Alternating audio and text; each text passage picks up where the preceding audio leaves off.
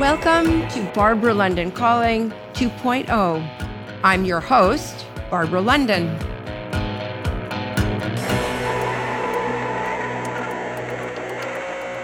In 1974, I founded the video media program at the Museum of Modern Art, where I was a curator for 40 years. Last year, I published Video Art the First 50 Years, the first in depth history of video art.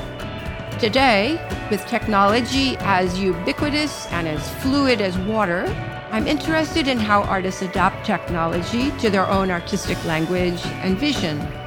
In season two of Barbara London Calling, I'm speaking with 12 artists from all over the world, each challenging the entrenched definitions of what art is and what it can be.